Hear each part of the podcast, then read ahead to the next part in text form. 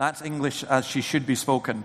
But, uh, and also, uh, I, I do like to get people to think about things. And I think out loud. That's the most dangerous thing. I, I write things down, but then I, I get a bit carried away. So I am just thinking out loud, and I hope that this will be beneficial and helpful to you. Let me just say, first of all, what courage actually is. It's not the absence of fear. If uh, you go out and you run into a midst of bullets because you don't know that bullets will kill you, that's not courage, that's stupidity. Courage is when you are very, very afraid, but you go ahead and do it anyway. Now, some of you at various times in your life will have had different uh, aspects of courage that you've had to show. Um, for me, it was a very courageous thing to ask my wife to marry her. For her, I think it was probably a more courageous thing to say yes. But it, it, there was a fear involved.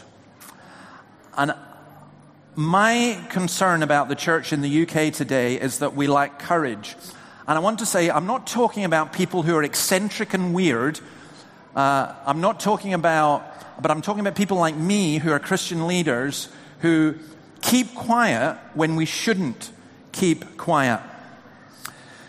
And then I want to think about what's happening in our culture and in our community, because that is really, really important to grasp where we're coming from. And again, although that there are differences throughout the United Kingdom in different cultures and different communities, I think it's the same. Now, as a Scotsman, I hate to say this, but we have gone way, way more backward than England. Uh, Scotland, which used to be known as the land of the people of the book, has now become one of the most authoritarian and anti Christian. I was going to say regime. It's not a regime yet, but we are heading that direction. And uh, I want to warn you here down in darkest Englandshire not to go our way. And then, lastly, in all of this, and also tomorrow morning, when we're looking at Hebrews, we're going to look at what does Jesus actually say? How, how does this all fit in? Because we're looking at Christ. Now, let me apply that in, uh, in this way. There's a wonderful book by a guy called Matt Chandler called Take Heart. And Chandler uses the illustration of Augustine of Hippo, who said that to be human is to have your face pushed up against a stained glass window. You see some color, but you see a lot of glass fragments. It's only given to God and those who are with him to be back far enough to see the whole window. To put it differently, to tell God the Father that he should do things differently is to step into a three hour long movie for two seconds and then step back out and lecture the director on the storyline. That's what it's like. You just don't know, and he, the fountain of life, does. So, in, in my work and in, in the way that I do things, I see a lot of things in culture and society that really disturb me. That I, I mean, really do disturb me, that, that cause me to lie awake at night, that cause me to be very discouraged and very depressed at times, that uh, cause me, in the words of the psalmist, rivers of tears run down from my eyes because your law is not obeyed. And uh, you may think that our society is confused and confusing at the moment, but that's nowhere to where it's going if we continue in the trajectory that we are. And yet, I don't despair. Let me put it this way most of our politicians want to think of themselves as progressive, because what's the opposite of that? Being regressive. So, progressive means you're progressing somewhere. But I believe that our culture is not progressing, it's regressing back to a Greco Roman pagan view of the world. And that's not pleasant. That's not good. It's not good for our children, it's not good for our grandchildren.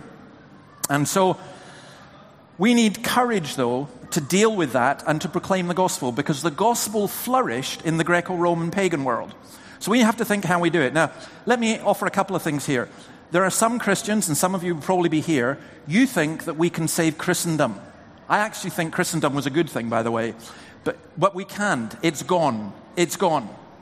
And there are others who think that we need to almost like go into a monastery or some kind of holy huddle and we just need to protect ourselves. And others basically think we're on the Titanic, we just got to wait till it sinks and get in the lifeboat. My view is that these are great days for proclaiming the gospel. They are great days for bringing light into darkness. Most of the people I know, I, I do a lot of debating and discussing, and I don't think I've ever lost a debate on, on these subjects, on Christianity, not because I'm brilliant or anything like that, because virtually everyone I debate against doesn't know what Christianity is. And we have this wonderful opportunity to share the gospel. Also, you may be here this afternoon and, and you may not be a Christian. And, I, and what I want to share with you is something that is, to me, it still really excites me. It's still more wonderful than Scotland winning the World Cup, which I know hasn't happened and possibly will never happen. But if you believe in multiverse theory, it, it, it is happening somewhere in the universe. So, what we need in all of this is courage couple of verses for you. Acts 4.13 when they saw the courage of peter and john and realized they were unschooled ordinary men they were astonished and they took note that these men had been with jesus. Philippians 1.20 paul says i eagerly expect and hope that i will in no way be ashamed but i will have sufficient courage so that now as always christ will be exalted in my body whether by life or by death. It takes courage to be a christian in the world in which we live it really does. I remember when I came out as a Christian, coming out for me was a very different thing than the way our society decides it. I was quite a militant anti Christian. I did a lot of argument against Christians. I mocked Christians. And then I won't go into any great detail, but the Lord intervened and I was converted, and I, it was really annoying. Um, and I thought, okay, I don't like Christians. So I believe in who you are, Jesus but I don't like Christians and I am not going to be connected with any Christians. I'm going to be a secret disciple. Well, that didn't last long because one day I was sitting in our sixth year common room and one of my friends got up who was a Christian and went to the door. He was going to a Scripture Union prayer meeting and he turned to me and he said, David, you want to come? And everyone burst out laughing because I, I was the anti Christian person. And I said, yes. And I got up and I went to the door. And everyone laughed because they thought I was joking, I was taking the mickey. And then I went out and I didn't come back. And I sat with that wee group in that whole school of 600. There were six people who had a prayer meeting. And I sat in that prayer meeting. And for the first time, they never did this before, and I don't think they did it again. The person on my left prayed, then the next one, then the next one, then the next one. And then it came to me, and I thought, I'm a Christian, I'd better pray. So I prayed. And then there was a tap on the shoulder and all these people looking at me in shock. Are you a Christian? And I said, Yeah, I, I guess so. Wow. And then they said, David, will you do us a big favor? Next week there's a debate in the school. Will you speak on behalf of the Christians? And I said, Yeah, well, why not? So I did. And after the debate, the head of the English department came up to me and he said, Robertson, that was completely brilliant. You almost had me convinced you really were a Christian. He thought I was just arguing for the sake of it.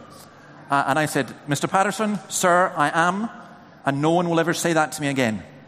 And I just thought, right, from now on, I've got to be honest, and I've got to be bold, and I've got to show courage. And that gets uh, more and more necessary as we go on. Why do we need courage? Well, in John chapter 16, and most of what I'm going to say comes from this, Jesus makes this promise that not many Christians have up on their walls. And it's this All this I've told you so that you will not fall away. They will put you out of the synagogue. In fact, the time is coming when anyone who kills you will think they're offering a service to God. They will put you out of the synagogue. They will persecute you. He later goes on to say, his parents said this because they were afraid of the Jewish leaders who already had decided that anyone who acknowledged that Jesus was the Messiah would be put out of the synagogue. They will put you to death, says Jesus. And that prophecy was fulfilled. Stephen, Saul, witnessing there, becoming Paul, James, probably most of the apostles were executed at some point. New Testament Christianity is not your better life now. And if you are not a Christian and you are here and you're thinking, you know, this Christianity stuff could really work for me, um, I could find a partner, I could get money, I could become healthy. I could be healed. I could find happiness. I want to tell you that you shouldn't bother seeking Jesus f- for that. Because when you follow Jesus, you find actually a whole lot more than that, much better than that. But along with that, as Jesus said, comes also persecution. And what's the cause of that persecution? Jesus says it. They will do such things because they've not known the Father or me. Do you know there's a common myth? And please, if you're a Christian, can I ask you not to buy into this? Here's the myth the myth is that non Christians really like Jesus, like Jesus is cool. Jesus is the ultimate skater boy, Jesus is the ultimate surfer. You know, Jesus has the baseball cap and the long hair and the sandals, and he's really cool and he's really nice. And everyone loves Jesus. And, and it, I find it quite funny. Someone like Richard Dawkins once uh, wrote about me David Robertson is not very Christian. To which I wrote back, Well, you should be very happy because that's what you're wanting. People not. But Christian is used in the sense of nice and good. And Jesus is used in the, everyone loves Jesus. No, they don't. This is the point. People don't love Jesus because they don't know who Jesus is. They haven't a clue. They love their own personal Jesus. They love their own made up Jesus. In fact, what they do is they, they have an image in their head of what they want, and then they say, this is, this is the Jesus I love. And so, what you get in the church is people go, people love Jesus, and they just hate Christians. No, they don't. They hate God, and they hate Jesus. And because they hate Jesus, they will hate Christians. And that's what he himself actually says. But he says, I will help you. How? I tell you, it's for your good. I'm going away. Unless I go away, the advocate will not come to you. But if I go, I will send him to you. When he comes, he will prove the world to be in the wrong about sin and righteousness and judgment. About sin, because people do not believe in me. About righteousness, because I'm going to the Father, where you can see me no longer. And about judgment, because the prince of this world now stands condemned. Do we believe in the Holy Spirit? What is the work of the Holy Spirit? The Holy Spirit is not a divine drug to make you feel good. I've had spiritual experiences which for me have been quite extraordinary. They've been very rare. But the work of the Holy Spirit is to convict the world of sin and righteousness and the judgment to come. You're not going to convict the sin, the world of sin and righteousness and the judgment to come by, by heading into Wadebridge or Truro or wherever you're from and, and wearing a banner that says, repent or you're going to hell. You're all sinners. None of that, it doesn't really click with people, does it? I remember doing a debate in London, in West London, and uh, half the audience were LGBTQ activists because of the nature of the debate. And at the end of the debate, there was a man who stood up and he looked really, really angry. And he started yelling at me. And I was enormously thankful because I was even in my mind contemplating these kind of questions. Is it right to hit someone before they hit you? and is that, is that permissible? And, and he, he stood up and he yelled, You! How dare you call me a sinner? And I went, Whoa, whoa, back off. Listen. I did call you a sinner, as I did everyone else here, but I want you to listen to something really important. I totally and honestly believe that I am a worse sinner than you. I know that because I have more knowledge about God than you do. I saw the look on his face. He went absolutely white, and I thought, What have you done? Have you murdered someone? You know, he just, he, he, he went white and he sat down. And I, saw, and I saw something going on in his life. That's what the Holy Spirit does. The Holy Spirit convicts people of their need. Do you know if God was really to bring revival to this showground, to this creation fest at this time, one of the first things that would be happening would be there's this sense of awe and then this sense within us of we are completely unworthy. That's what happens. And Jesus said, I'm going to send the Spirit to do that. I'm going to send the Spirit to guide you into all truth. I'm going to send the Spirit to glorify me. He takes from me, says Jesus, and He gives it to us. Now, I want to argue that there is a, a, a natural hostility. I hate it when people are apathetic. I'm very, very used to being in meetings where people get up and walk out. Um, and, you know, I've got so used to it nowadays. I used to think that everyone in Britain was apathetic. Now I don't. Now I think that the church is apathetic, but the culture is not. In general, the culture is antagonistic. And uh, it, is that, it is that apathy. And I wonder sometimes if God is going to bring renewal and revival in this culture, if you're going to have two things happening at once. You're going to have a pushback against biblical Christianity and you're going to have the most amazing stories of people becoming Christians. I, have I've seen a fair bit in my own life of people who are very, very hostile. They're very often the ones who end up being converted. Um, I, I remember a man coming to church, and afterwards he came out and he looked at me and he said, he was really angry, and he said, You just come to my house so you can get information about me to preach. And I said, Whoa, back off. I prepared my sermon long before I knew you were coming to church. I'm really shocked to see you here. I said, I'm sorry. I said, I have no idea what you're talking about. This has nothing to do with me. This is God speaking to you. God knows what's going on in your life, and He's arranged this. And he got really scared, and he was a big grown man, worked in an oil rig and so on, and he started running down the road. And I had to laugh because one of my old elders, who wouldn't say boo to a goose, shouted after him, Aye, you can run, but you can't hide. Which I thought, good for you. You can run, but you can't hide. When God's Spirit's at work, where can you hide? You know, I, I suspect that even here, there will be people who've come here in order to hide from God. I know that sounds weird, but that can happen. Now, I'm going to say to the guys at the back to get the video ready because I'm, I'm, going to show you a wee video which shows the kind of hostility. I don't think the police are going to come in here and arrest us, okay? I don't think that um, we're going to experience a lot of physical persecution.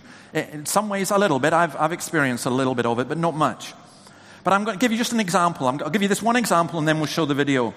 There's an educational tribunal in the UK this year which upheld the dismissal of a Christian teacher who was fired a couple of years ago for gross misconduct after a heated discussion in her class.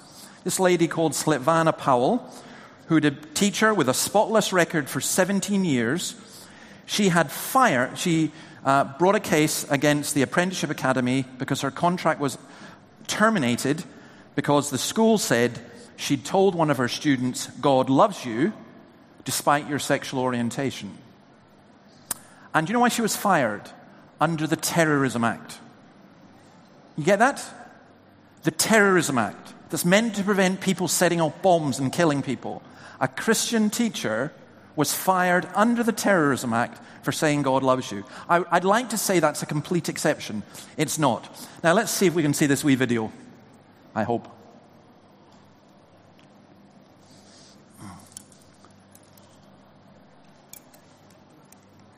Okay. That's Tracey Ullman, the wonderful Tracey Ullman.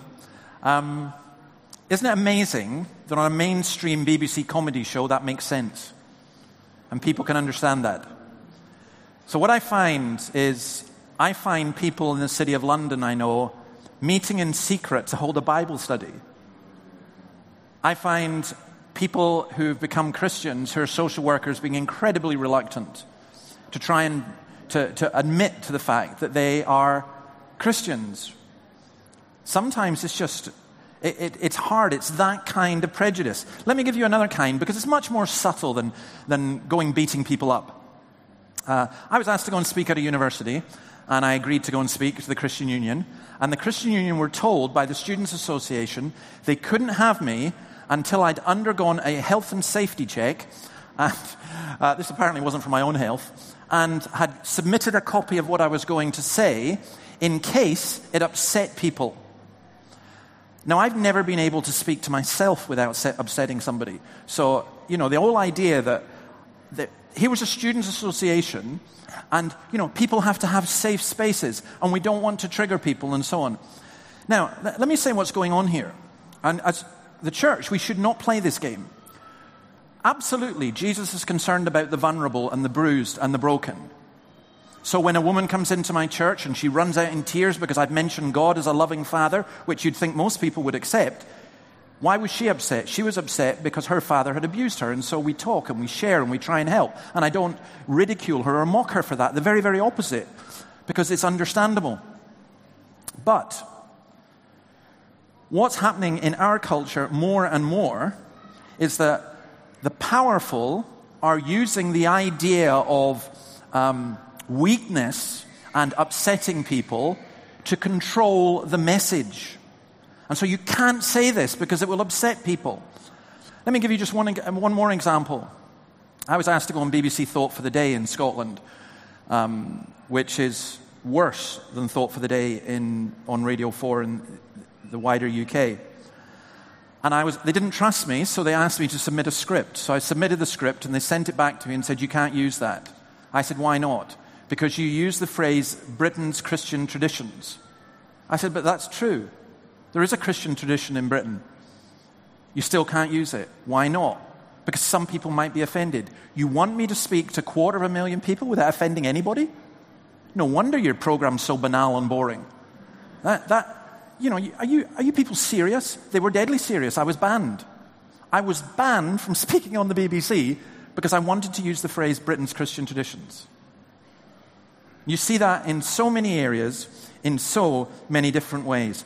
No wonder Rico Tice says this there's increasing hostility to the gospel message, but there's something else going on too. There's also increased hunger. The same rising tide of secularism and materialism that rejects truth claims and is offended by absolute moral standards is proving to be an empty and hollow way to live. You're more and more likely to find people quietly hungering for the content of the gospel, even as our culture teaches them to be hostile towards it. We were doing a Christianity Explored course, and uh, a young man was there. I went around everyone and I asked them, Why are you here? Why are you here? Why are you here? And this young man said, I was brought up as an atheist. I said, Oh, um, why are you here? I'm backsliding. I said, Okay, I like, I like this concept of the backslidden atheist. Uh, let's go for it. Another time, a girl came to our church. She was a student. And after about three or four weeks, um, uh, believe it or not, in Dundee, we're in the south, to where she was. She was from Aberdeen. After about three or four weeks, her parents came down. And so I met them at the door. I said, You visiting? And they said, Well, kind of. We're here to visit our daughter. That's her over there. I said, Oh, she's a first year. Um, you've come down the third week. Is there something wrong? Oh, yes. C- can, I, can I help with anything? Oh, no. Oh, okay, that's fine. Why not? Uh, you're the problem. And I thought, What have I done? Did I, was it an inappropriate word? Did I hug her? What did I do? That, you know, I'm just thinking, what, what have I done? I must have done something. And they said, Look, we'll tell you. We brought up our daughter to be normal, not to go to church or anything like that. And she comes to Dundee, and we thought, well, this, this will be great. You know, she, freshers week, few parties, might experiment a wee bit with some things, get a boyfriend. As long as she does her work and she's happy, we're happy. We start getting these letters Mum, Dad, Dundee's brilliant. I'm loving it. It's great. And I've started going to this brilliant church. And I looked at them and I said, um, So you've come to check us out because you're worried that your daughter's going to church? And they said, Yes. And I said, Well, h- how did you find it? This was after the service. Oh, you were surprisingly normal. Now, at that point, my big mouth, I should have shut up and just quit while I was ahead. But I just couldn't believe what I was hearing, so I turned to them and I said, Well, you got us on a good day. It's next week that we do the child sacrifice. and they just went, I, am for a nanosecond. I said, Guys, are you serious? Look at the portrayal of Christians on soap operas. There are, what's her name, Dot Cotton in, in EastEnders, the hypocritical, fuddy old duddy. And then uh, some of you are old enough to remember uh, a Liverpudlian soap opera, uh, Brookside.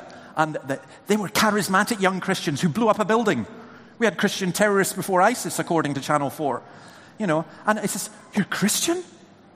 Wow. So that Tracey Ullman sketch wasn't too far off. How do we fight that degree of hostility? Well, Jesus says, All men will hate you because of me, but by standing firm, you will gain life. Well, I want to suggest this. Number one is we stand firm, we don't give in to fear. Don't be afraid. Don't be phobic about anything.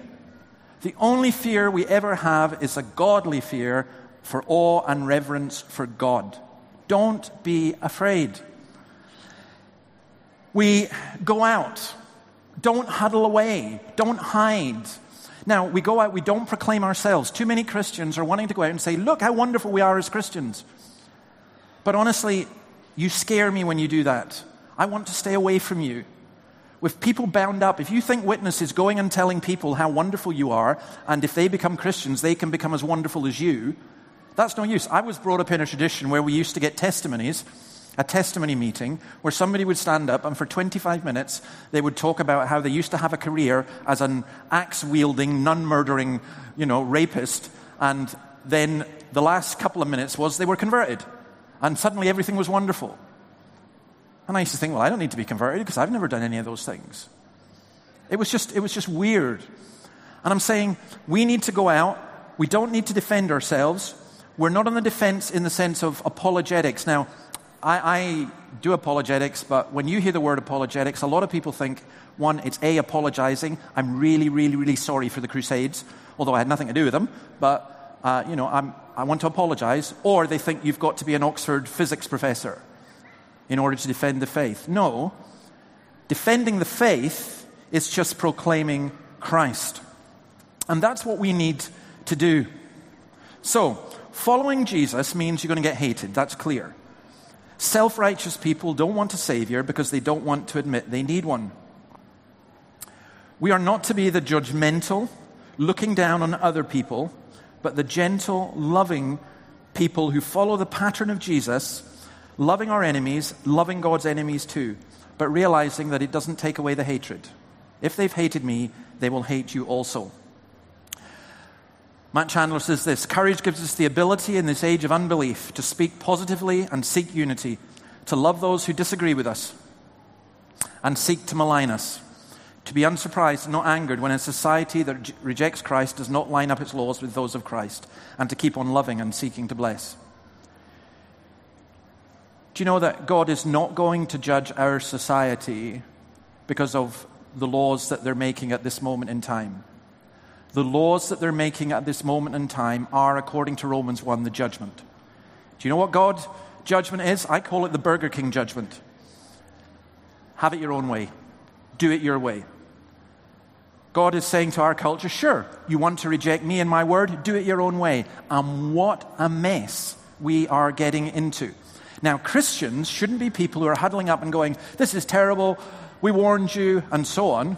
We're not the private Frazer, that Scottish caricature of someone going, doom, doom, we're all doomed. That's not that. But Christians are people who stand against the tide and against the flow with great hope. And we are people who love our enemies, which, by the way, makes them hate us even more. Just get really, really, really annoyed. So we respond, I think, in that way. We're filled with the fruit of the Spirit, Galatians 5 we're filled with the weapons of the Spirit, Ephesians 6.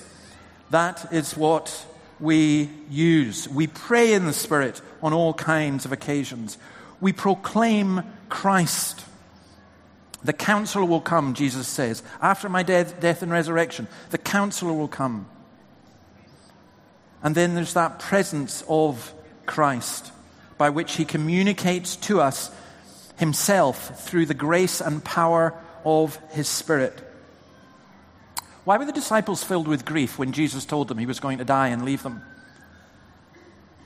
Do you know this? They weren't filled with grief because of him, they were filled with grief because of them.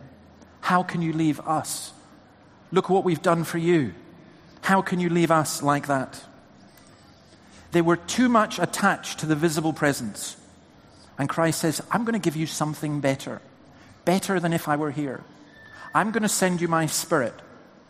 And my spirit is going to remind you of everything I've said. My spirit is going to fill you. My spirit is going to equip you for evangelism. One man writes this Far more advantageous and far more desirable is that presence of Christ by which he communicates himself to us through the grace and power of his Spirit than if he were present before our eyes. 1 Corinthians 14 24. There, Paul talks about the unbeliever coming into the, the gathering of God's people and being so convicted. They are convicted of sin and are brought under judgment by all as the secrets of their hearts are laid bare. So they will fall down and worship God, exclaiming, God is really among you. How many of you have been to a church service that's been like that? How many of you cannot and do not take your non Christian friends to the church you go to because you think they will be embarrassed and you don't think that they will meet Jesus. I'm utterly astounded, utterly astounded that we believe that when we gather together, we're worshiping and meeting Jesus. It's the most astonishing thing, and He's present.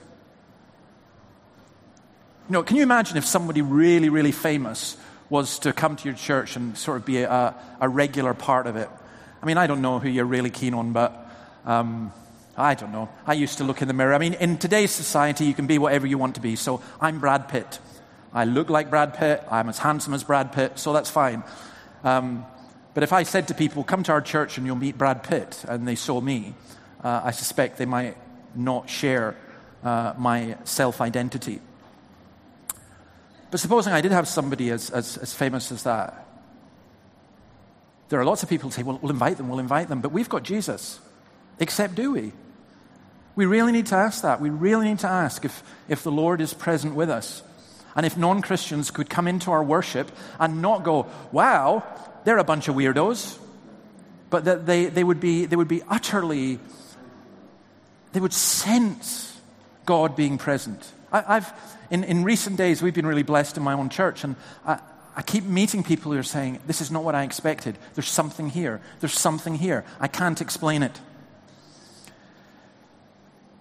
We are always to be pointing about Christ. If we're talking about courage and talking about courage in witness, then we're doing it in the sense of talking about Jesus Christ and doing things and proclaiming Christ. And here's the problem how many of you here have fallen into the trap of you, you say you're against religion, but you've still, it, it's the religious stuff, isn't it? You've forgotten Jesus. You remember when you first became a Christian and you kind of knew Jesus, but the relationship's gone a bit cold. It's as though you're married to someone and you've been married for 10, 15 years, and for the past five years you've grown distant. How can you introduce people to a Jesus whom you don't know? I used to say to people, I believe in Jesus, and we can argue about the history and the philosophy and the Bible and everything, but at the end of the day, you will no more convince me that Jesus is not alive than you will convince me my wife doesn't exist. And they used to think that was such an extreme position. But it's the biblical position if we've met the risen Christ. Now, you don't have to have seen a vision. I've never seen a vision. You don't have to have literally met Jesus. I've, I've actually met loads of people who claim they're Jesus. I visit psychiatric unions, u, units. I, I've met Moses and Jesus and, and the devil, lots of the devils. But that's not what's been spoken of here. What's been spoken of here is the Christ of the Bible. And so here's my problem in terms of uh, courageous witness in a culture which is opposed to God, what do we do with all of that? How, how does all of that work out?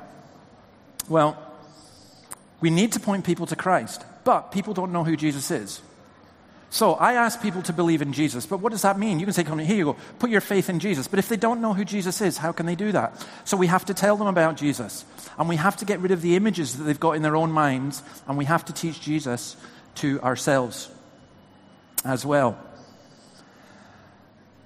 I was at a university in Scotland and uh, doing a debate with the Atheist Society. And at the end of that particular debate and discussion, the head of the Atheist Society stood up, and this has never happened to me before and hasn't happened to me against. And he stood up and he said, David, you have destroyed my atheism. Now, what do you believe? And I thought it was a joke. I, I didn't think he was serious. And it turned out he was serious. And I said, Well, I believe, and I listed some of the things I believed. And then he said to me, Why do you believe? And I started listing the reasons. And then I stopped and I said, Do you know this? At the end of the day, the reason I believe is because of Jesus. And then he looked at me and he asked a question which for me changed a lot of things. He said, Yes, but who's Jesus? How would you answer that question? So I went away and I thought about it. How do you answer who Jesus is to people who've never gone to church? In fact, how do you answer who Jesus is to people who have gone to church and who've got the wrong idea? So I went away to look for a book. I couldn't find one, so I wrote one. um, and we called it magnificent obsession. And that was purely and simply because I wanted to be able to give something to all my non Christian friends that spoke about who Jesus is there in the Bible. And you know, they get it. We had a Chinese girl uh, from China, that's how I knew she was Chinese. And she uh, came to a Christianity Explored course we were doing, never been in church, never seen a Bible. She uh, halfway through, I think, the second one, I noticed her, and she was really upset. She was crying. And so I, I said to her, Excuse me, are you, are you okay? And she said, Yes, I am. And she was sobbing. And I said, I'm sorry, but what's wrong? She said, It's not sorrow. She said, It's Jesus. He's so beautiful. He's so beautiful. And of course, she became a Christian. She got it, she saw it. Another time, doing an outreach event in a cafe, there was a woman there, and uh, it was a secular cafe. And she'd come in and she'd bought her Danish and her cappuccino, and she's sitting down, and I stand up, start speaking, doing an outreach event. She's raging because she's come in to have, but so she goes and she sits in the corner. She was going to get up and walk out, but she was Scottish and she'd already spent the money, so she wasn't going to leave it for someone else. And if you're Scottish, I apologize for the stereotype, but come on, you know it's true. We are the most generous. Statistically, by the way, did you know the Scots are the most generous people in the world? Yeah, thank you. So, but anyway, so she sits over in the corner. Now, here's a wee trick. If you are determined not to listen to someone, it's really hard. You know, it's like saying, don't think a lustful thought. Well, you're going to think it. So she went over in the corner, turned her back on me. And bit by bit, she turned and she came closer and closer and closer. And at the end, she's sitting at the front. She puts her hand up. She says, I want to ask a question. And this was the last question. I said, What is it? She said, You said that God loves you. How can you know that God loves you? And she said, I don't mean generally. I mean you, you personally. How can you personally know that God loves you? And so I said, Well, okay, I'm going to tell you. And I explained what Jesus did on the cross. And I explained about the Son of God who loved me and gave himself for me. And I was really quite taken up with it. And when we finished, and she looked at me, and her eyes were wide, wide open, and she said, David, I am not saying that I believe that. But if that is true, that is the most wonderful thing I have ever heard. There were Christians around looking at her, going, Wow, look at her. And I spoke to them afterwards and I said, Do you know this? She got the cross better than most of us. It is the most wonderful thing we've ever heard. And we should be dying to tell people about it. Let me apply this just in a couple of ways before we take a, a break. And by the way, I, I am a postmodern Scottish Presbyterian minister, so the word finally is meaningless. Um, but finally, what about, what, what if you were not a Christian? What if you're sitting here and Basically, it's just you're just sitting here because it's something to do, because it's too hot and you can't be bothered going to the beach, and you're listening to this, and bits of it you're getting and bits of it you're not. What if you don't believe in Jesus? Listen to what he says. Oops, I did that already. I told you that you would die in your sins. If you do not believe that I am He, you will indeed die in your sins. Do you know, rejection of Jesus is serious because it's a rejection of God Himself. Jesus comes and He gives Himself for humanity.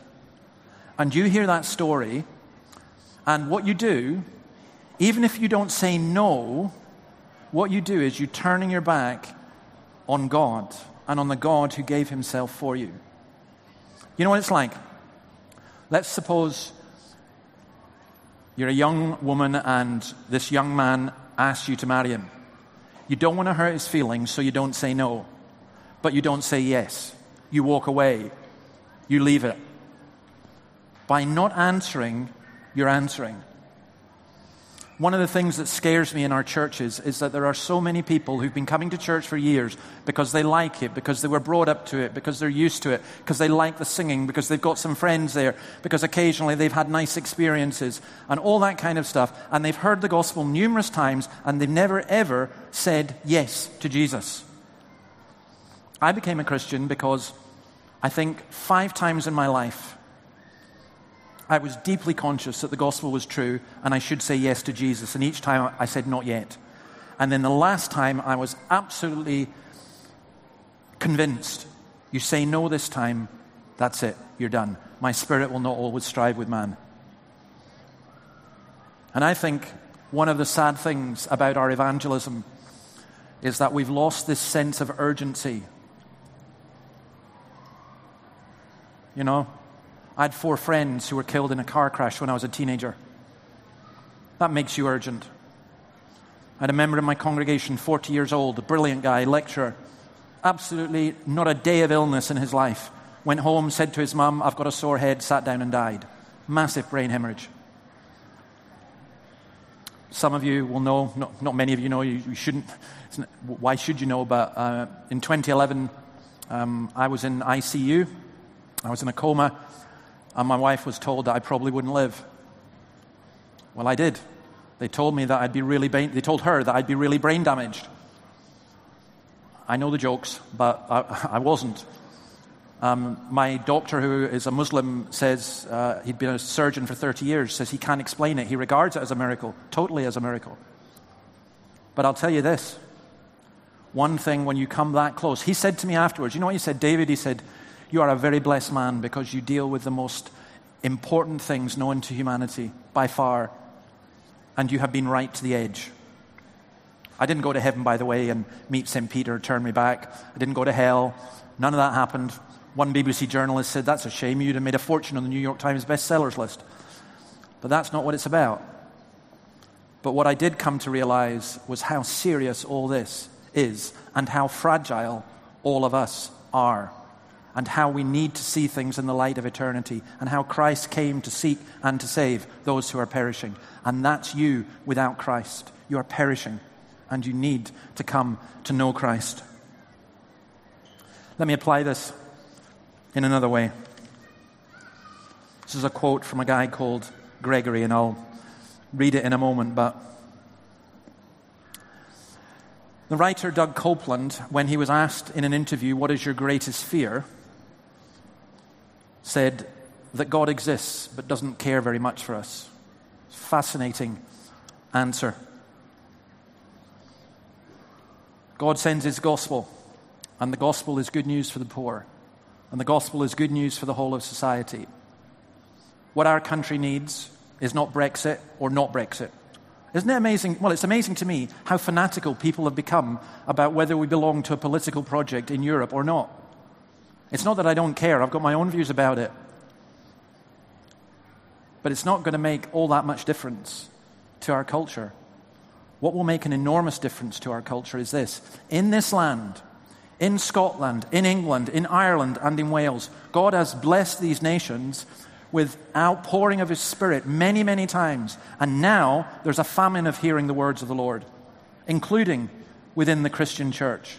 Too many churches are just maintaining themselves. Too many churches have turned away from Christ. Too many churches have forgotten who is the head of the church. Not the Queen, not the Pope, not your local pastor, not your local prophet, but Jesus Christ is the head of the church. And when we recover that gospel, then what happens is this society is turned upside down. See, people say we mustn't upset people and we mustn't, you know, we must create safe spaces for people. We must do all of that. I'm saying this if you're going to preach the gospel in this culture, you are really going to upset people. Polly Toynbee in The Guardian was triggered by Narnia. It's just brilliant. She went to see the Narnia film and she wrote this really angry pieces. I don't need someone to die for me. She got it. The gospel, the cross, is offensive. She didn't go, oh, that's a cute wee film. She got it. When you preach the gospel to people, you are going to get a reaction which at times borders on the, on the visceral. To some people, you are the perfume of life, and to others, you are the stench of death. But it's that gospel that turns the world upside down. Do you know what we need in our housing estates? I've got, we've got seven big housing schemes in Dundee. Do you know what the police call them? The reservations, the Indians come in from. We have 1,500, at least 1,500 people who are dying from drug addiction. We have something like seven or eight out of 10 children do not live with both their parents. So, what are we going to do? We're going to do the, the, the food kitchen. We're going to do the drugs projects. We're going to do all of those things. But unless the gospel gets into those communities, it's all a waste of time. It's all deciding what paint you're putting on the Titanic. And that's why the great thing that we have got for every single community in this, in this culture is the gospel. Um, you know, the Wesleys, Britain in the, in the time of the Wesleys and George Whitefield was a pit. It was a cesspit. And they went to places and they went to, to working class areas and they preached the gospel and people became Christians. And it turned Britain upside down. So we didn't have a French Revolution. So we did get democracy. So we did get hospitals. Do you know the NHS and our welfare system and everything, our education system, all stems from real biblical Christianity. Gregory of Nyssa, the man called Gregory the theologian. I read this and I was just so, I so loved this. And with this, I will stop and we'll take a, a break for half an hour. And you're welcome to come back for part two, where we're going to look at what it means to have courage in the home and uh, courage in the church. And, and it will take me a great deal of courage to do that latter one. But right now, we're talking about the courage that we need to tell people about Jesus. Not about your church, not about your good works. I'm tired of hearing churches going, we do this for the poor and we do that. You do it, shut up. You're not, you're not, you're not advertising how good you are. You're not virtue signaling. You do it because it's the right thing to do. You don't play table tennis with kids so that you can bribe them into your church. You play it because table tennis is a good thing to do. You skateboard because skateboarding is a good thing to do. But most of all, you tell people about Jesus. You're not responsible for them believing, but you're responsible for telling them. Gregory says, says this Yesterday I was crucified with him. Today I am glorified with him. Yesterday I died with him. Today I'm made alive with him. Yesterday I was buried with him. Today I rise again with him. To him who suffered and rose for us, let us offer what? What are you going to offer Jesus, given what he's done for you? Maybe you think I'm going to say we should offer him gold, silver, costly tapestries, crystal clear precious stones. But such things are the earth's mere vanishing stuff, forever limited to this world, generally owned by bad people, the world's slaves, the bondsmen of this world. Is money your aim in life? How can you be a Christian? You can't go to church because you're too busy making money? How can you be a Christian? How does that make sense? Christ died for you and you can't even be bothered to go and worship him? No, says Gregory, let's offer him our very selves, that which is most valuable to God and most fitting as an offering. Let's give back to the divine image what is made according to that image. Let's acknowledge the dignity of our own creation. Let's honor him who is our model. Let's experience the power of the mystery of his salvation and the purpose of his death. Let's become like Christ since Christ became like us. Let's become divine people for him since he became human for us. He took upon himself the worst to bestow on us the better. He became poor that we through his poverty might become rich. He took upon him the form of a slave to give us back our freedom. He came down to lift us high. He was tempted that we might gain victory. He was ashamed to glorify us. He embraced death that he might give us salvation. He ascended heavenwards that he might draw to himself those who are lying prostrate, fallen through sin. Let us give all, let us offer all to him who gave himself as the price of our redemption and our reconciliation, but we can give him nothing as precious as ourselves. How many of you go to churches in which you think that the, your service is done because you pay for people to do the religious bits for you? You pay for people to do evangelism. You haven't time you pay for people to do the youth work. You've never invited a young person into your own home. You pay for people to preach and even to pray for you. Say a prayer for me. Ah, yeah, come on. What does Christ want? He doesn't want your money, He wants you and everything that goes along with you. And the reason the church is so ineffective in our witness in this culture, and the reason we are so afraid is because we don't see and glorify Christ in our own lives and we don't love the Jesus that we sing about how much we love him. At a conference like this, you have a great opportunity as a Christian to go quietly and to weep before the Lord and say, Lord, I let you down. I've been mucking around with all the trivial stuff. You want me. You actually want me. I give you all that I have. I give you all that I am. A couple of books to help you follow up. Matt Chandler's Take Heart, honestly, brilliant little book. Christian Courage in an Age of Unbelief. And then the book I mentioned about um, Jesus Christ. And then there's another one here. I belong to an organization called Solas. Uh, and this book is called Why We Still Believe. You can get a free copy of it at the back. Actually, it's not a free copy because we'd like you to support us. And if you support us, you'll get a free copy. So if that's free, I'm not sure. Um, but it's, uh, please do. We will be at the back. And uh, exists to try and help and equip people to communicate the gospel of Jesus Christ. And Andy Bannister and myself will be there in the next half hour and then after the, the next talk as well. But it's not about. Solas is a Gallic word meaning light. What we're doing is not about, you know, organizations and, and techniques and so on.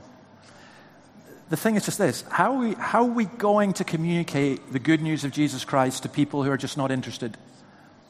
How do we get people to be interested? I think by knowing Jesus better ourselves and also, also by learning, learning how to communicate, learning how to share. I have, I'm, I'm, as I said, I've not seen visions, but if you like, this is a vision for you.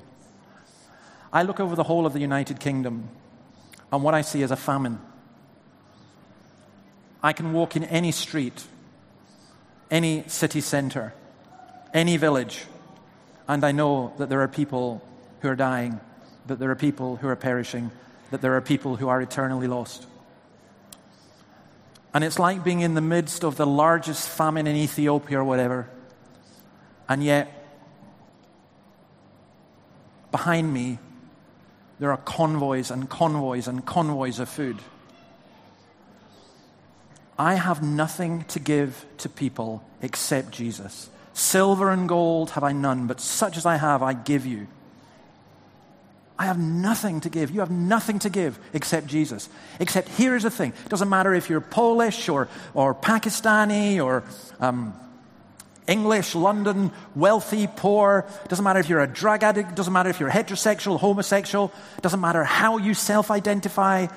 Jesus is for everyone, and Jesus is the good news for everyone, and we have the good news. It is not our job to convert Britain, but it is our job to tell the United Kingdom and beyond about this Jesus and leave the Holy Spirit to do his work. So I'm going to leave it there. We'll take a break, head for the beach, come back in half an hour and be cold. Um, if you want to meet us at the back, please feel free to do that. As I said, at 3 o'clock, we're going to go on and look at um, the home, how we present Christ in the home, and the church, why we need courage in the church. May God bless you all. Thank you.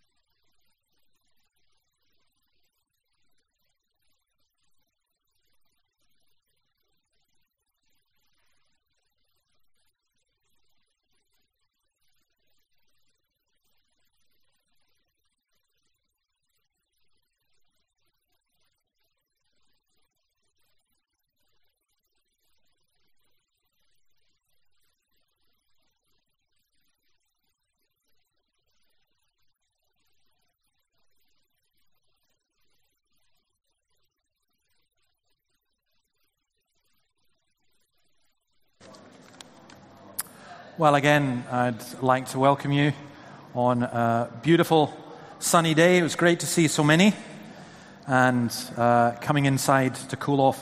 We're going to continue. Uh, if you weren't here in the earlier session, I was looking at the need for courage in our witness. And as you can see, we're going to look at two things courage in our homes, in the household, and courage in the church. Uh, Pascal says this Jesus Christ is the object of all things, the center to which all things tend. Whoever knows him knows the reason for everything. Jesus is the center of all, the object of all.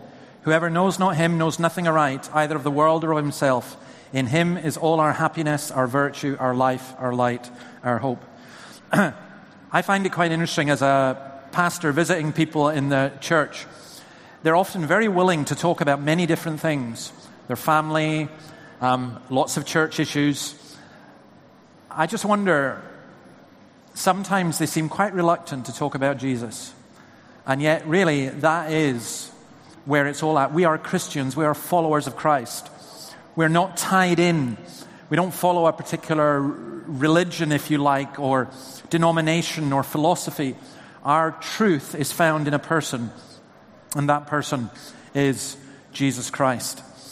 So, what I want to do is, I want us to consider how we show courageous witness, first of all, in our homes.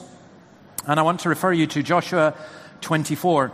Now fear the Lord and serve him with all faithfulness. Throw away the gods your ancestors worshipped beyond the Euphrates River and in Egypt, and serve the Lord. But if serving the Lord seems undesirable to you, then choose for yourselves this day whom you will serve, whether the gods your ancestors served beyond the Euphrates, or the gods of the Amorite in whose land you're living. But as for me and my household, we will serve the Lord. It's very difficult in today's culture. How, how do you bring up children to serve the Lord? Because we don't brainwash people. Seriously, we don't. We, we uh, teach people. It's great. Um, my own church, we had virtually uh, no children at all. When I went to St. Peter's Church in Dundee, which is the church of the well known Robert Murray M'Cheyne, there were seven people left when I went there. And four of them left when I went there. It's what we call a Scottish revival. And, and uh, um, just no children for ages. My two children grew up in a church where there were no people their own age until they were 16, 17, 18 years old. And yet now, uh, the Lord is really blessed, and many, many, we have many children who are coming.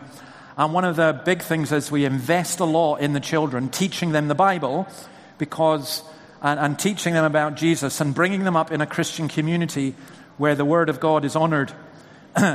because that's what they need to live in the world that we have today. And it's always a joy to see uh, some young people here as well. I always smile when people say the young people are the future of the church. No, they're not. They're the church now as well. And that's important to remember that. But how do we do that? How, how do we bear testimony in our own homes? I mean, the different circumstances we have. What do we do? Let me give you an example of a guy who uh, was converted through a prayer meeting, and he said to me, Dave, what am I going to do? I, I'm, I've got two kids, but I'm not married. My partner, you know, should I leave her? What do I do? It's a complex, difficult situation. Of course, he stays with him. He's got his two kids. His, his partner wasn't very happy at him becoming a Christian, but they've survived and doing pretty well. Uh, she wasn't going to come to church at all, but I employed her as a cleaner, so she had to come. there are different ways that you can do things, but it, it, is, it is complicated and it's difficult. What do you do if your children are growing up in a context where maybe they've had a bad experience of Christianity? Maybe you have. So I do think the community of the church is really, really important. Couple of principles. Number one, households serve the Lord. For this reason, I kneel before the Father, from whom every family in heaven and on earth derives its name. We, are, we live in an individualistic culture, and I think that is one of our problems. And in biblical times, they had this concept of the household, which is a concept which exists in most cultures today, and still, uh, to a large extent, in the United Kingdom as well. But the idea of the family is very much under attack in our culture. Now, I found this a fascinating thing. Um, I've been to the United States occasionally, not a, a, whole lot, and I don't particularly like fast food. But there's one that I do like, and it's called Chick fil A. And I was dis- uh, astonished to discover, as a good Scottish Sabbatarian, that they never open on a Sunday and that they're a Christian based company and they pay their workers fair wages and all the rest of it. And then I read this statement from the CEO of Chick fil A. We are very much supportive of the family, the biblical definition of the family unit. We are a family owned business, a family led business, and we are married to our first wives. We give God thanks for that. We know it might not be popular with everyone, but thank the Lord we live in a country where we can share our values and operate on biblical principles. Well, he spoke too soon because that particular message in today's culture, social media means you, are going to get the hate. And he got the hate. Um, for example, Rahm Emanuel, the mayor of Chicago, said Chick fil A values are not Chicago values. James Kenney, a Philadelphia councilman, said this was hate speech. Imagine that. You say you believe in the family, and it's hate speech. We're living in a culture where it is getting more and more difficult. What do we mean by family now? You need to understand what I'm saying. I'm not saying, for example, if you're a single parent, whoa, you're condemned. I'm not saying that if you're in, you know, all families have problems, right? I mean, I've met families that are Little House on the Prairie, the Waltons, whatever, you know, they, they seem perfect and they're like perfect Christians and they all come in and they're like, they're all dressed immaculately and they all sit in the chairs or pews and behave wonderfully. And I just know that they're screwed up. All families, all families are a mess. Okay? You're not unique in that. But that doesn't mean that we shouldn't look at what God has to say about the family because it is really, really crucial. I mean, I feel in particular that the poor in this country have suffered from what I call the middle class liberal bourgeois morality of the late 1960s being imposed upon the rest of us. So I do a camp for kids, and 18 of the 20 kids, you can't say go home to your mum and dad because they don't have a mum and dad at home. I said to one kid, Can you go and tell your dad about this? He said, Which one? I said, What do you mean? He said, uh, I've got a Monday dad, a Tuesday dad, a Wednesday dad, a Thursday dad, and a Friday dad. And he was serious. You know, it's a mess. We, our society is a mess. if you really wanted to help with the homelessness problem, with so many issues, if we could sort out families. Now, I'm very wary of politicians who say that because you know almost immediately they say they're for family values. There's probably going to be something wrong uh, there. But nonetheless, as Christians, that's something that we can fight for. And one of the things I've noticed very much is no matter the background of people, they tend to be very supportive of this idea of family. And the church is a family, which we'll come on to in a moment. But to give you an example of how confused it is, this is a poster in one of our local schools to six and seven year olds. Mum and dad equals love. Auntie and uncle equals love. Foster mum and foster dad equals love. Mum plus mum equals love. Dad plus dad's boyfriend equals love. Mum plus mum's girlfriend equals love, and so on. And in our culture, we're told love is love, and love is, you know, it's, it's like the most meaningless thing ever. We believe in love. Well, what does that mean? What is love? And how do we define love? And how many people have been abused in the name of love? If you love me, you will do this. One of the saddest things I ever see are the number of women who are in abusive relationships and yet remain within them because they don't see any alternative, and it's horrendous. It's a thousand times more horrendous when the person who's doing the abusing professes to be a Christian or to be religious and yet still continues. But what I'm trying to say is, in our culture and in our society, there's a great deal of confusion about what the family is. And as Christians, my view is that rather than doing so much the political campaigning, which we must do, we must show an example. So let, let me explain the, the, one of the, the camp I mentioned where 18 of the 20 kids didn't have a mum and dad to go home to. Uh, the person who ran these camps said, David, do you think Annabelle, your wife, will come with you? And I said, Yeah. I said, You seem very keen on her coming. Why? And he said, I'll explain later.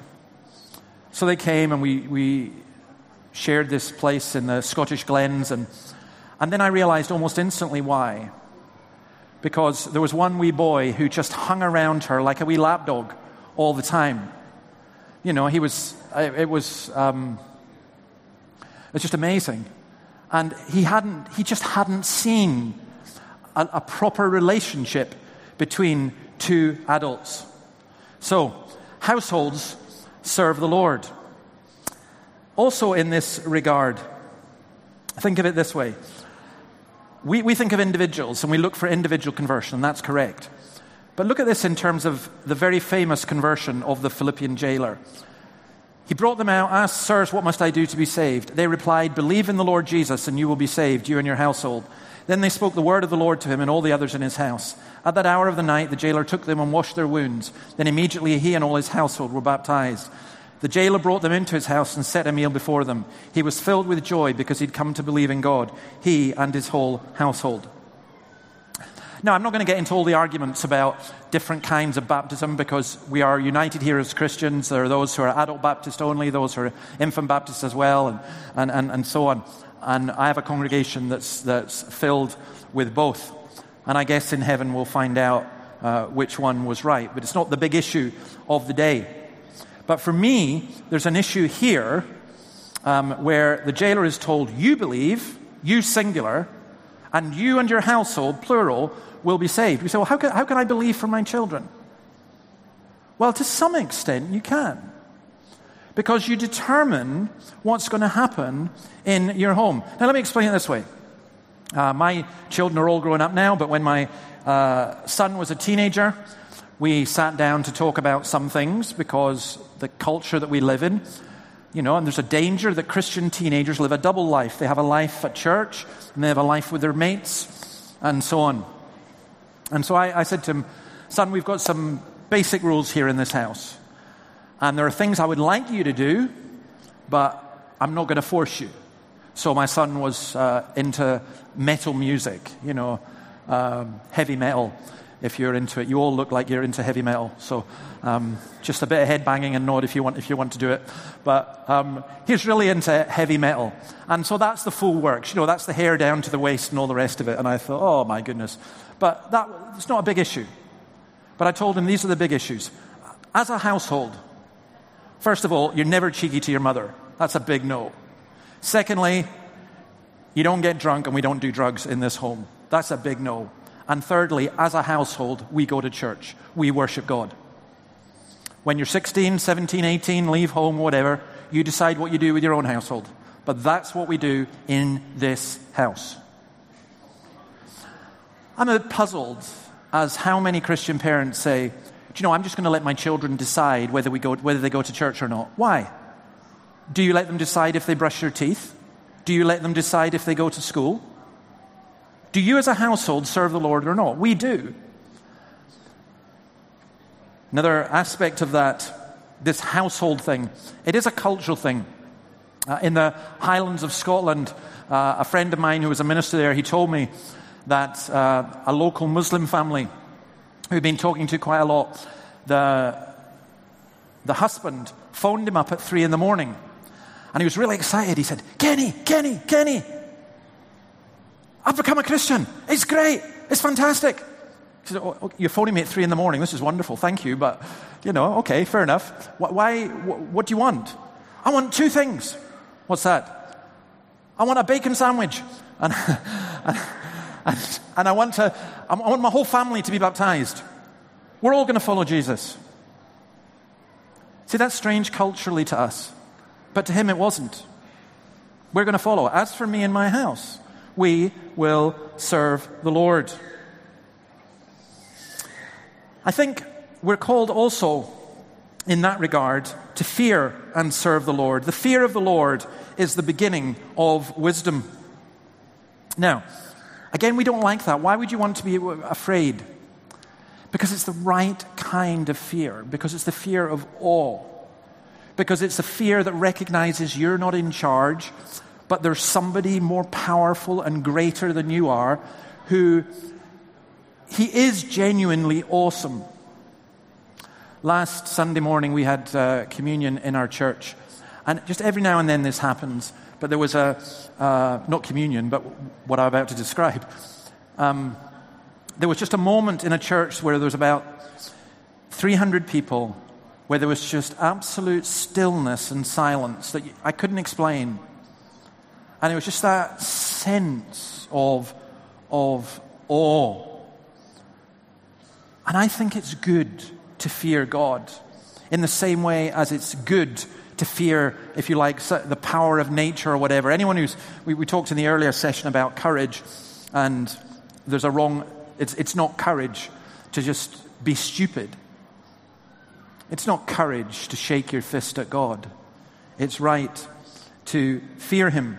But that's the beginning of then wisdom. And then what we do is each of us use whatever gift we've received to serve others as faithful stewards of God's grace in its various forms. The family works together to serve God. And I think that's something that we're missing here. You know, do you belong to a home group? Well, your home should be a home group.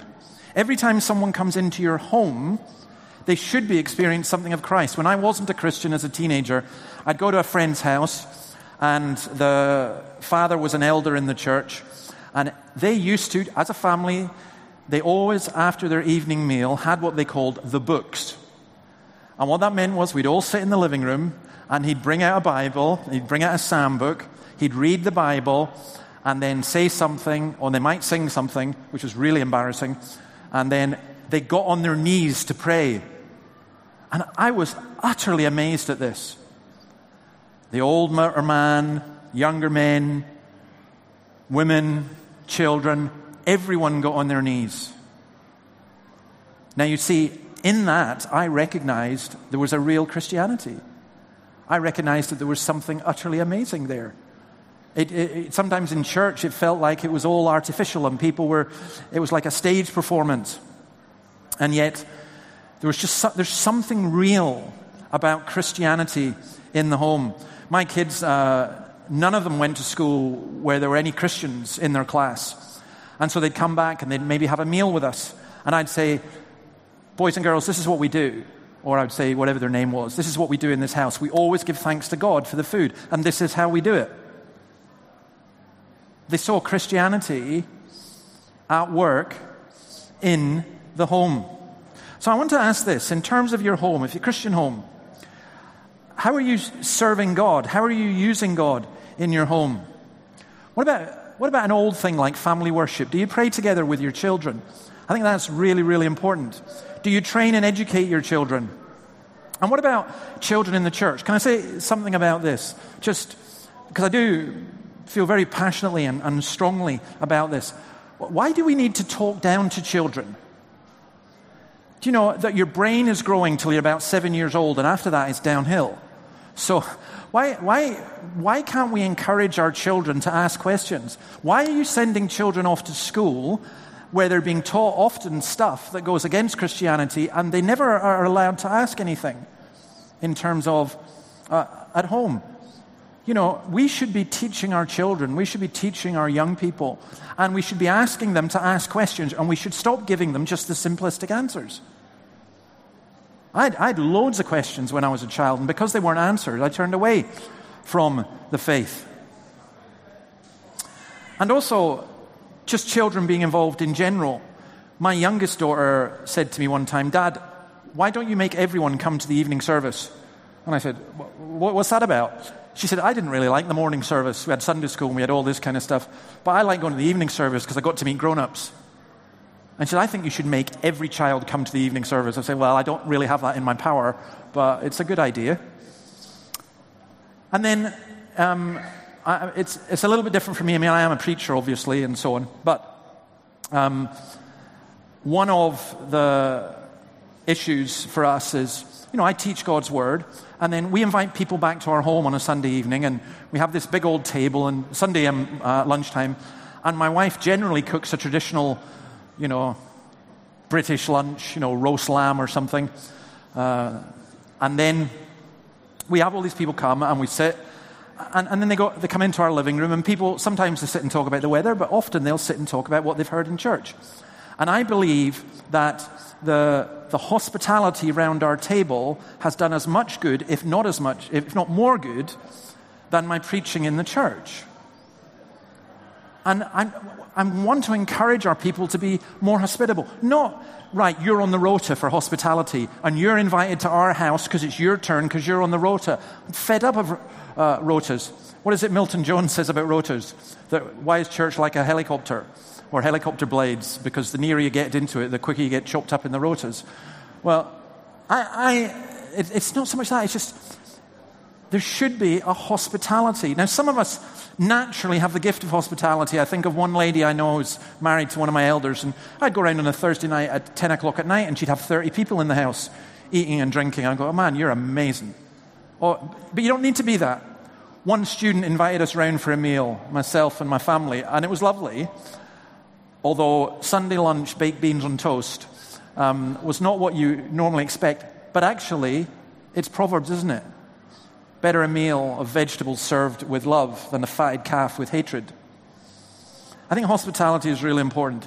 My oldest daughter was asked one time by somebody trying to cause a little bit of trouble Didn't you hate the fact that your parents always had people home on a Sunday and you didn't get your parents to yourself? Do you know what my daughter said? She looked at them and said, Are you mad? A whole afternoon with my mum and dad stuck indoors. Forget it. It was much better. We got to meet loads of people. So, family units should work together for the Lord. Now, that's obviously not true, not possible, if you've got one partner who's a believer and another who isn't. But I'm saying that that's a, a, a, a norm that we should aim for.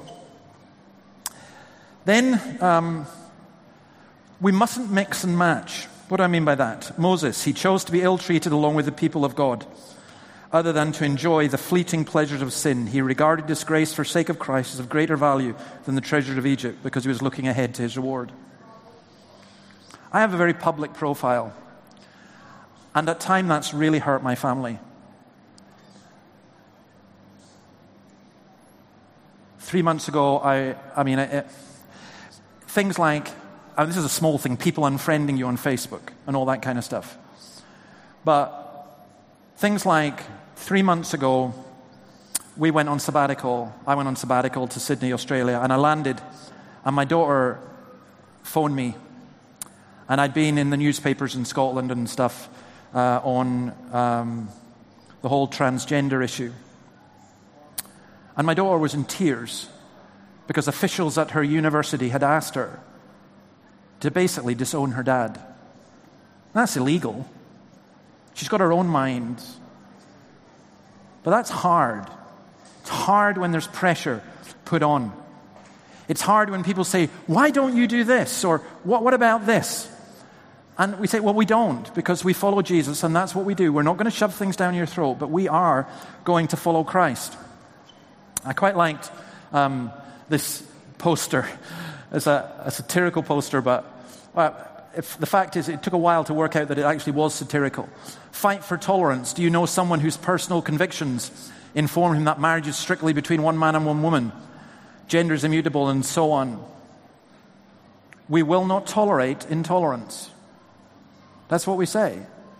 And then we describe in our culture what tolerance and intolerance is. Here's the most amazing thing tolerance, diversity, and equality are terms that come from Christianity and they exist in our culture because of Christianity.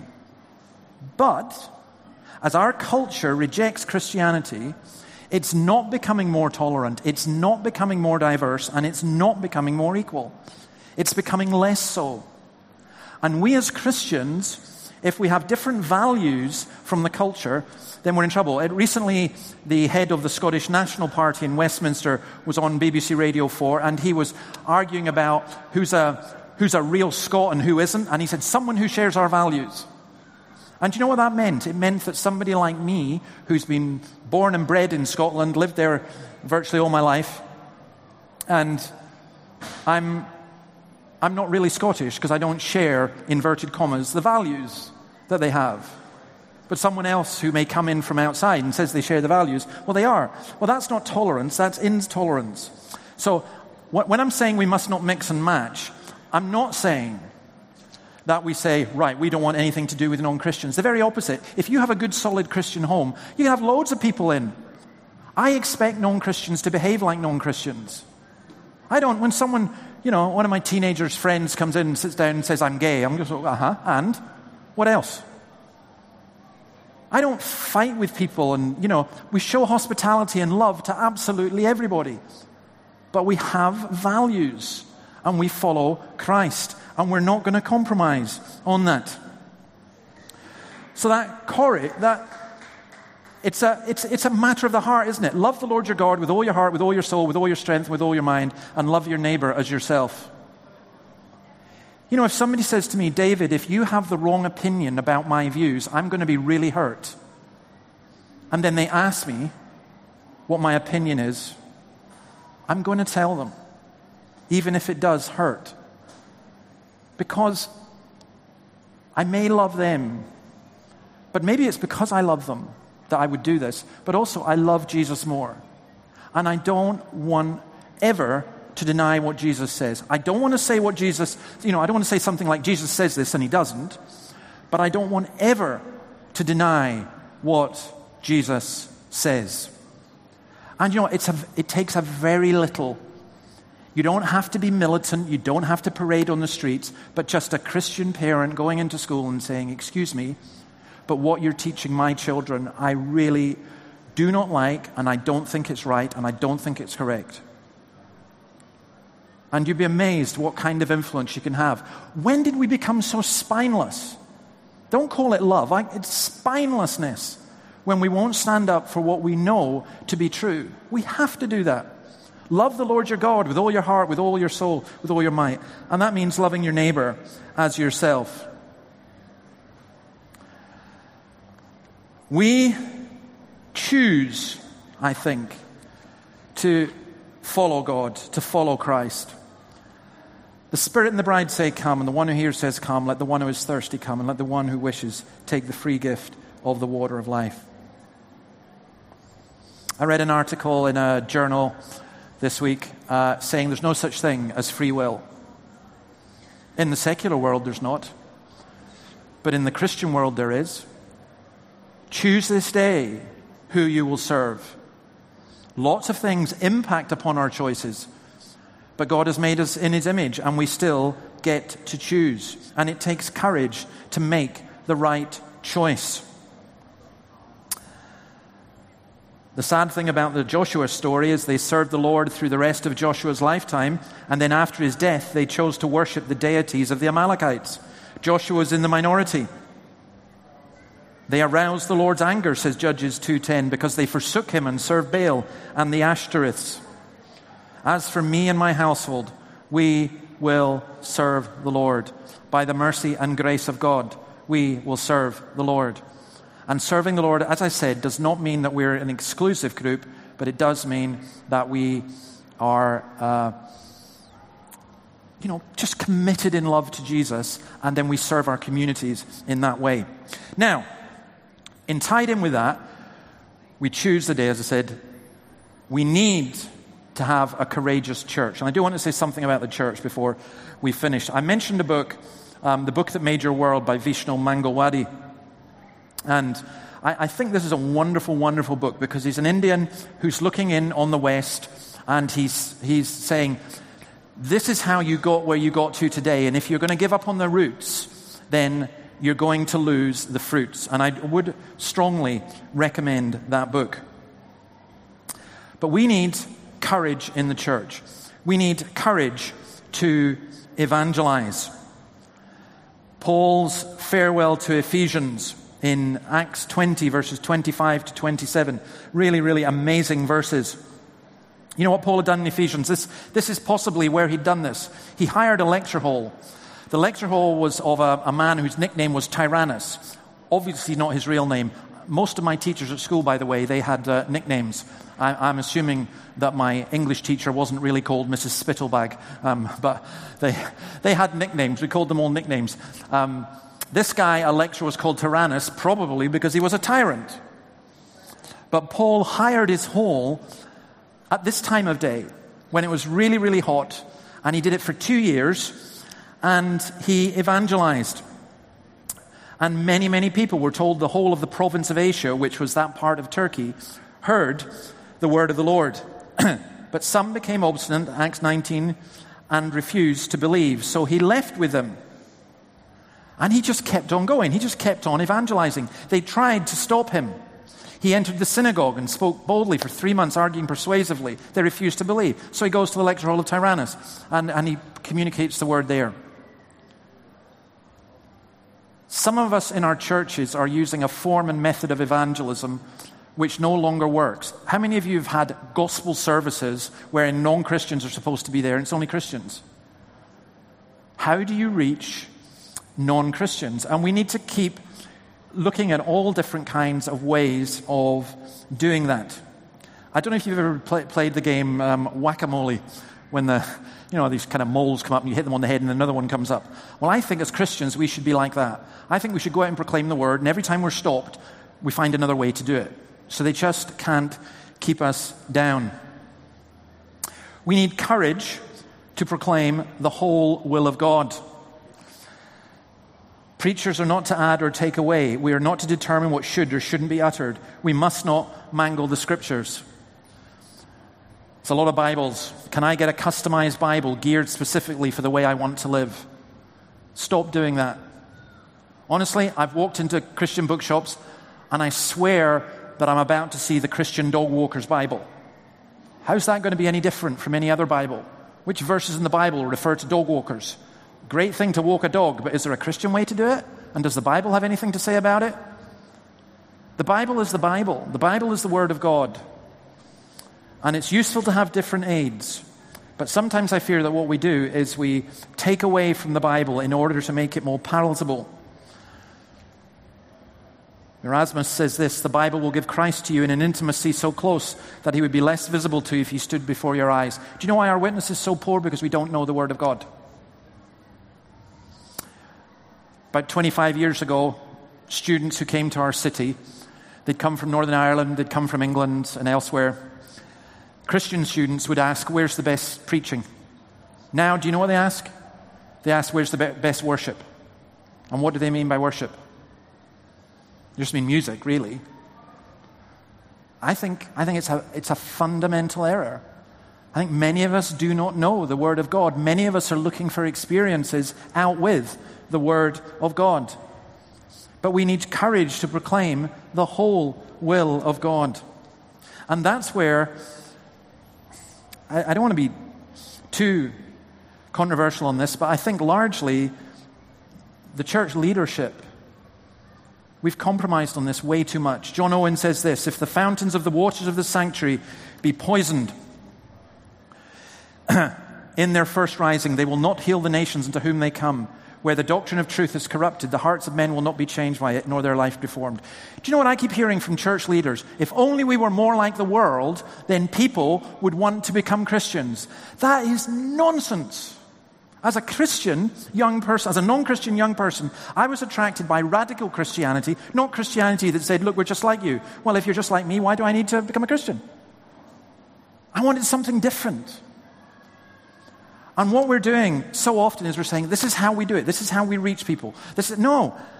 Men do but deceive themselves who suppose that the purity of religion will be preserved in confessions and canons, while some make it their business to corrupt its truth. On few or none make it their business to preserve its power. Do you know, Jesus did not get angry at non Christians who live like non Christians. Neither did Paul. But what he got angry at were Christians who distorted his word in his name. And we must not do that. We need courage to proclaim. Watch your life and doctrine closely, persevere in them, because if you do, you will save both yourself and your hearers. Tozer says this You know who gives me the most trouble? Do you know who I pray for the most in my pastoral work? Just myself. Biggest stumbling block in my life is probably myself. Maybe the second biggest stumbling block for, for many of us are our brothers and sisters in the church, and yet they are the people we are called together. We need courage to pastor. That's what Paul in Acts, he, he tells the elders, you've got to take care of this flock. And he weeps with them because he says there's going to be false teachers who come in and they're like wolves. Please understand this.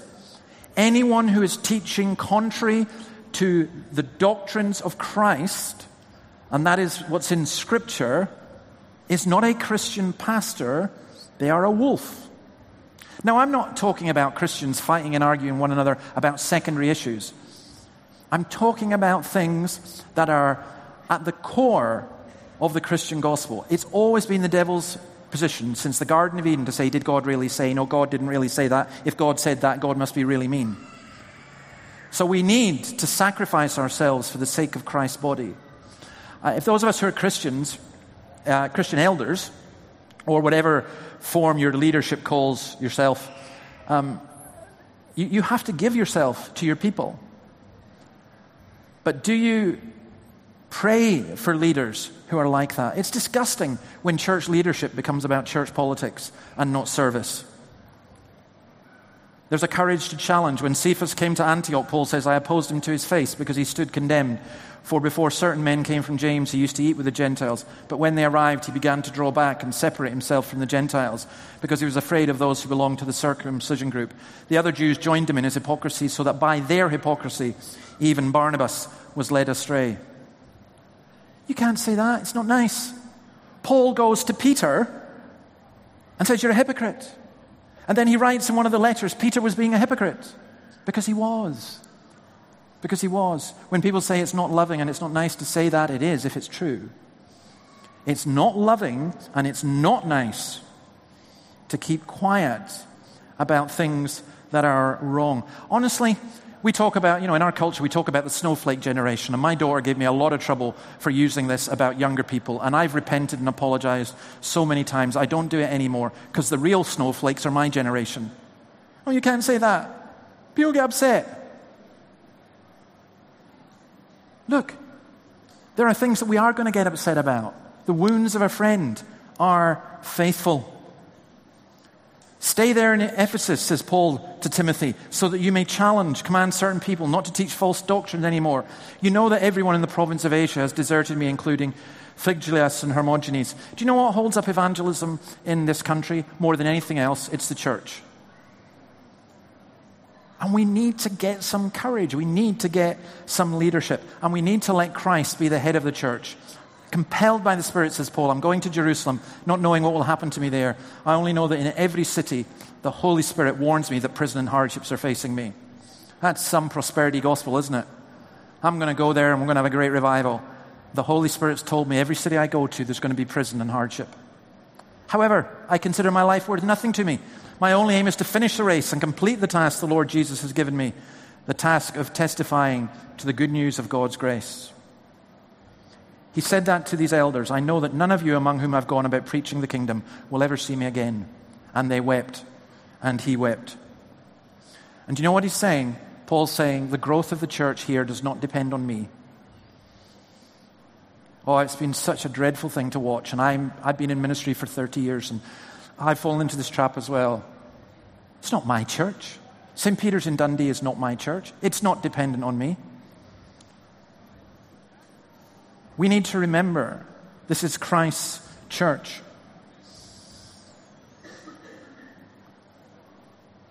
I find it a little strange that so many evangelicals feel called to the wealthy suburbs, but not to the country areas or to the poorer parts.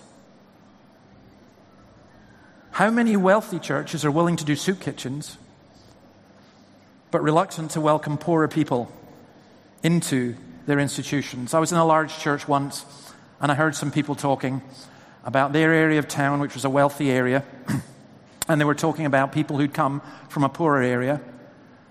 And what these people actually said to one another was, they won't last because they're not plus. You know what plus is? People like us.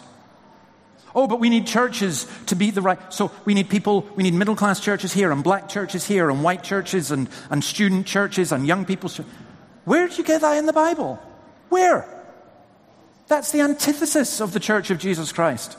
One of the biggest apologetics I've got is that, that for, for, example, the man who was so angry when his wife became a Christian and beca- she became a member in our church, the day she joined, he went off and joined the pagan society. That's how angry he was.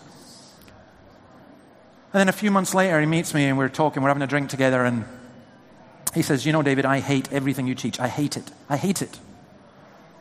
but I love everything you've got. Because he said, My children come to your church, and I'm happy for them to come because there they meet people of different races, of different ages, and of different social backgrounds. That's what we should have, but we don't have that, but you've got that. And then we in the church say, oh no, we reach people by making everyone in the same group. That's a nonsense. Young people don't primarily need other young people. I mean, I think that's great that they do, but I'll tell you what they do need. They need older people to love them and care for them, and they need older people to teach and take them on board. Let Christ be the head of the church. And then we need courage to care. Look at this. Paul finished speaking. He knelt down with all of them and prayed. They all wept as they embraced him and kissed him. What grieved them most was his statement that they would never see his face again. Just let me give you a, a couple of points to finish with. Um, there are many tears in this work. Ministry in the church ought always to be like this. There will always be tears. We share the joys and the sorrows of our people. We weep with those who weep. We laugh with those who laugh. I'm tired of stoical, ah, let's just get through it. Where's the tears? Where's the joy? And then we need to pray. And by the way, I've just worked out something here. I've been looking at something on this that I thought was the timer, and I'm going, this can't be right because it says I've still got two and a half hours to go. And I've glanced in at this, and it says I'm over by a minute and 30 seconds. So I apologize for that. I had no idea. Um, so I don't have two and a half hours to go. But we need prayer. He knelt and prayed with all of them. The best thing you'll ever do is pray for your people. It is great to talk to people about Jesus. It's even better to talk to Jesus about people. Do both. And then love. They kissed him. They embraced and kissed him, a display of affection. Don't be cold. Even with the prospect of eternity together, there's no doubt that farewells on earth are difficult. Do you know what will convince people that Jesus is real? Because he says this himself. Is when they come in amongst you and they see that your love for one another is real. Not the kind of love which says, right, I want you all to stand up and give another a hug to show how much you love each other. No. That's not what I'm talking about. I'm talking about when a mother in your church gives birth and someone else decides, do you know this? We want to provide food for that family. So for two weeks, people in the congregation provide meals. And that just becomes the normal practice in the church. I'm talking about when someone's in hospital and dying, and people go and visit and support and help their family. I'm talking about when people weep when the child dies. And I'm talking about when people celebrate when the child is, is uh, saved or alive. I'm talking about the real care and compassion that comes from a family and all the pain. And I think that most of us in our churches don't want it because families hurt like mad. But real Christian families is an incredible, credible witness. So we need courage in our families, we need courage in the church, and the church is the family of God. And we need people just to stand up and to lead and to follow what Jesus says and to believe what the Bible says and to do so with love. The angel of the church in Ephesus, I know your deeds, your hard work, and your perseverance. I know you cannot tolerate wicked people. I know you've persevered and endured hardships for my name. But, what does he say? They, they'd grown cold. They'd lost their first love. Please don't let that be the case for you. If we are going to witness in this society, it's not going to be through fancy techniques. It's going to be through Christians who love each other and who love the Lord, and you won't be able to stop us. That's why your best witnesses are those who've just been converted, because they haven't had time yet to be cynical and to think it doesn't work. They know it works because it just worked for them. And that's why those of us who are older Christians need to rekindle our enthusiasm and love for Jesus because we want to tell people. You can, please do speak to us at the back of the, of the Solas stall. Uh, I'll leave you with um, just one illustration that may help in this. I want people going out of church so excited that they want to invite people back. I like football, but I support a team called Dundee. So our 100% record for the season has already gone after our first game. Uh, we lost yesterday. So I have a second team called Barcelona. And I once saw Barcelona play. It's like, I'm like the guy with the old Ford Fiesta on the back says the sticker, my other car is a Porsche. Well, my other team is Barcelona. And I once saw Barcelona play Dundee United, and they won 4 0. And I remember the Dundee United fans being so impressed, they were standing up and applauding their own team being slaughtered, and a particular Scottish form of celebration. And I, I I was, I, I, was amazed at how Barcelona played. And I got on a bus, and I'm telling you, the little old lady beside me, I don't care if she was Serbo Croatian doing her knitting, who knew nothing about football. I was going to tell her about that game. You see where I'd been? You see what? I, this was amazing. I want people going out of church so excited. They're going, you, You've got to come and hear this. Come and meet a man who told me everything I ever did. You've got to come and see this. This is wonderful. This is brilliant. We need to be rekindled ourselves before the fire of the gospel will spread throughout our land. May God bless each one of you. Amen.